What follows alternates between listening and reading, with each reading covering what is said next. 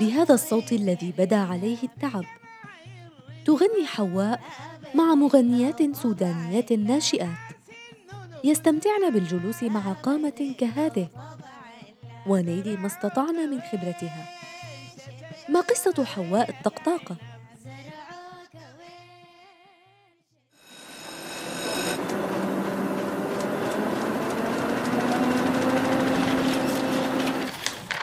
عنب بلدي. بودكاست.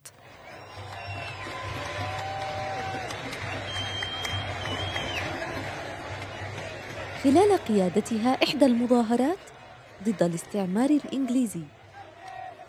تهتف حواء بسقوط الاستعمار وسقوط القائد العام البريطاني.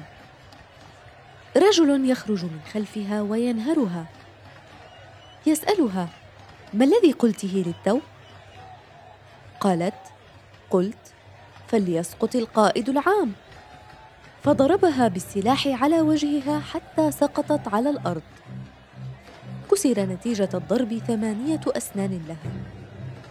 ثم أطلق عليها رصاصة تحت عنقها. نجت حواء من الموت حينها. لكنها احتفظت بعلامة الرصاصة.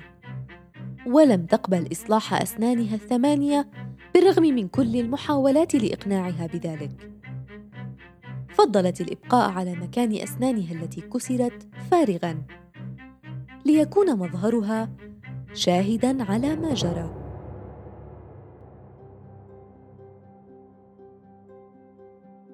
لم يكن عمل مغنية سودانية من عائلة محافظة بهذه السهولة. كان الغناء من إحدى الكبائر لكن حواء تجاهلت قواعد العائلة والعرف. طفلة صغيرة تجد متعتها بالغناء في الأعراس والمناسبات. لا تعطي بالا لمن حولها. لكن ضغط أهلها ومحاولاتهم بمنعها من الغناء دفعها إلى الهرب من قريتها إلى مدينة ام درمان السودانية مع شخص ساعدها وتبنى حالتها وأسكنها مع عائلته في المدينة. استمرت بالغناء في الحفلات وكان عمرها أربعة عشر عاما فقط.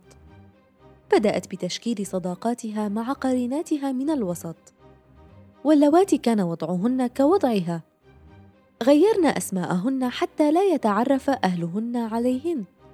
ففطنت حواء لهذا الموضوع وغيرت اسمها هي أيضا.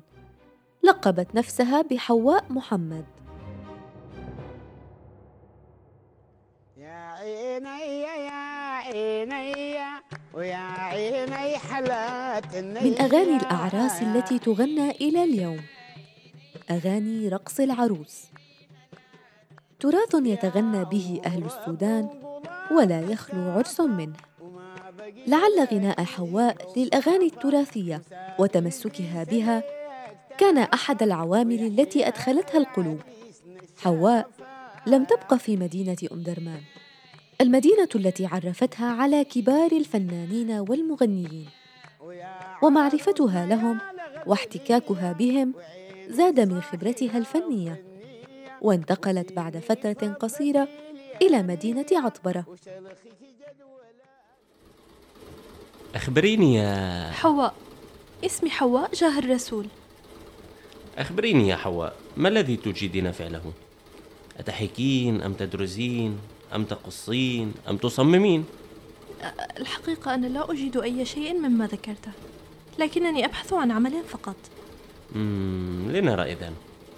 أعتقد أنك ذكية وستتعلمين كيف تخطين الأزرار. الموضوع سهل ولن يأخذ منك الكثير من الجهد. ولا يحتاج خبرة مسبقة. سأفعل ما بوسعي وكن على ثقة أنني لن أخيب ظنك. ثمانية قروش. ما بك؟ لماذا سكت؟ هل لديك اعتراض؟ لن أعترض وأشكرك على هذه الفرصة. بدأ في تلك الأثناء إضراب العمال بسبب استغلال الاستعمار لليد العاملة والأجور الزهيدة التي يتقاضاها العمال. وبسبب الاضطهاد الطبقي والعنصري والأجر غير المتساوي بين الرجال والنساء. شاركت حواء مع الجموع إضرابهم. تحول الإضراب إلى مظاهرات. خرجت أول مظاهرة فكانت حواء في المقدمة تهتف. فليسقط الاستعمار. اعتقلت حواء من تلك المظاهرة ثم نفيت إلى سجن بربر. أمضت في السجن أياما صعبة. ستة أشهر لم تذق خلالها طعم الراحة حتى أفرج عنها وأعيدت إلى أم درمان. كل ذلك وحواء لم تتجاوز السادسة عشر من عمرها.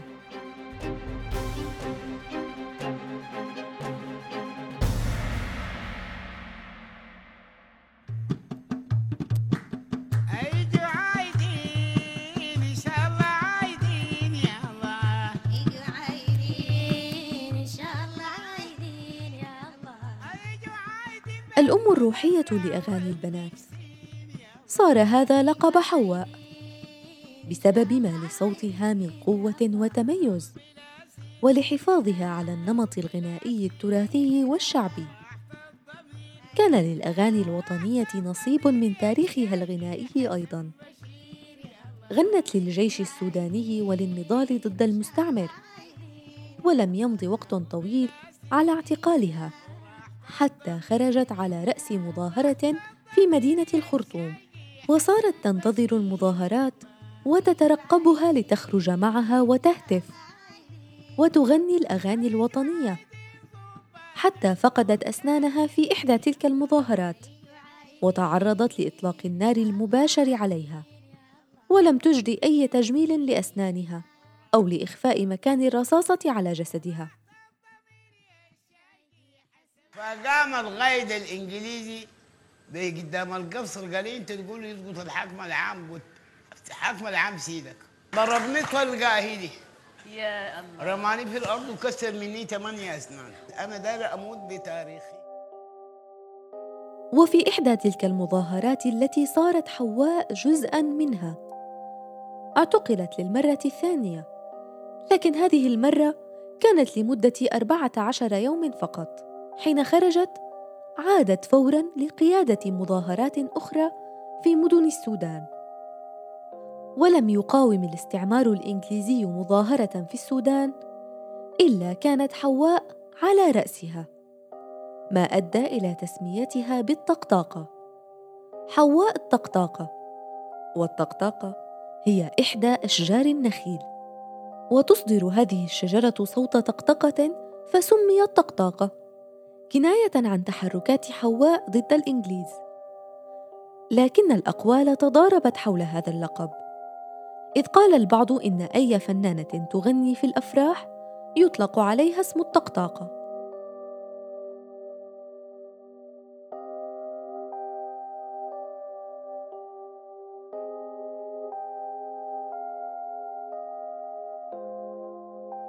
عام 1955 اجتمع البرلمان السوداني وأعلن استقلال السودان من الاستعمار.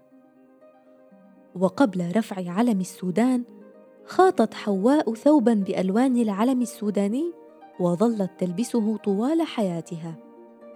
شهدت استقلال بلدها بعد مشاركتها بالنضال ضد مستعمره. وكانت أول من غنى للاستقلال. بعد أن صار لها شأن كبير بين أبناء وبنات شعبها. يحبونها ويحترمونها ويعتبرونها أيقونة نضالية. إذ استقبلت الرئيس الفلسطيني ياسر عرفات وغنت أمامه للقضية الفلسطينية فأهداها شالا بقيت تحتفظ به حتى نهاية حياتها. وغنت أيضا في حفل زواج الملك فاروق ومثلت السودان في العديد من المحافل الإقليمية والدولية. واستمرت بالغناء طوال حياتها دون تعب. وقدمت برنامجا تلفزيونيا خاصا بغناء التراث السوداني. ما بيك ندم يا خيري فرس الدولة جابر حيلي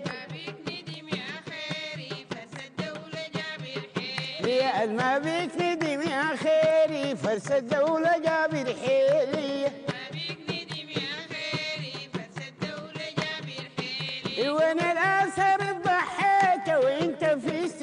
السجون خشيت انت حاجة ما حررتها وخليتها أعترف أن الموت حق وأنا وصلت إلى نهاية العمر. لكن لي أمنية أخيرة أكتبها الآن وأرجو أن ينفذها من يشيع جثماني. أريد أن تمر جنازتي من منزل الزعيم إسماعيل الأزهري. الذي رفع علم الاستقلال استقلال السودان. لأودع ما تبقى من هذه الذكرى العظيمة.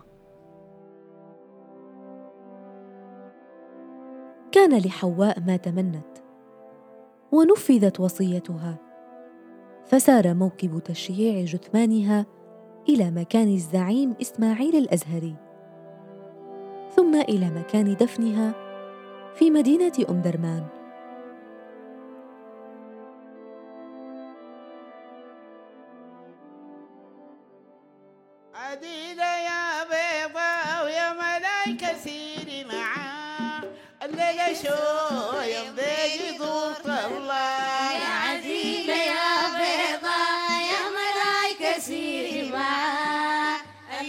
استمعتم إلى بودكاست نساء من عنب بلدي. أعددت هذه الحلقة وقدمتها. أنا سكينة المهدي. نحن موجودون على Apple Podcast Google Podcast و SoundCloud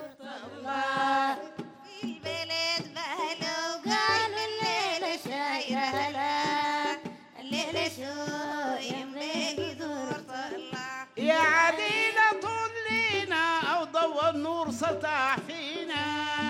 الليل شو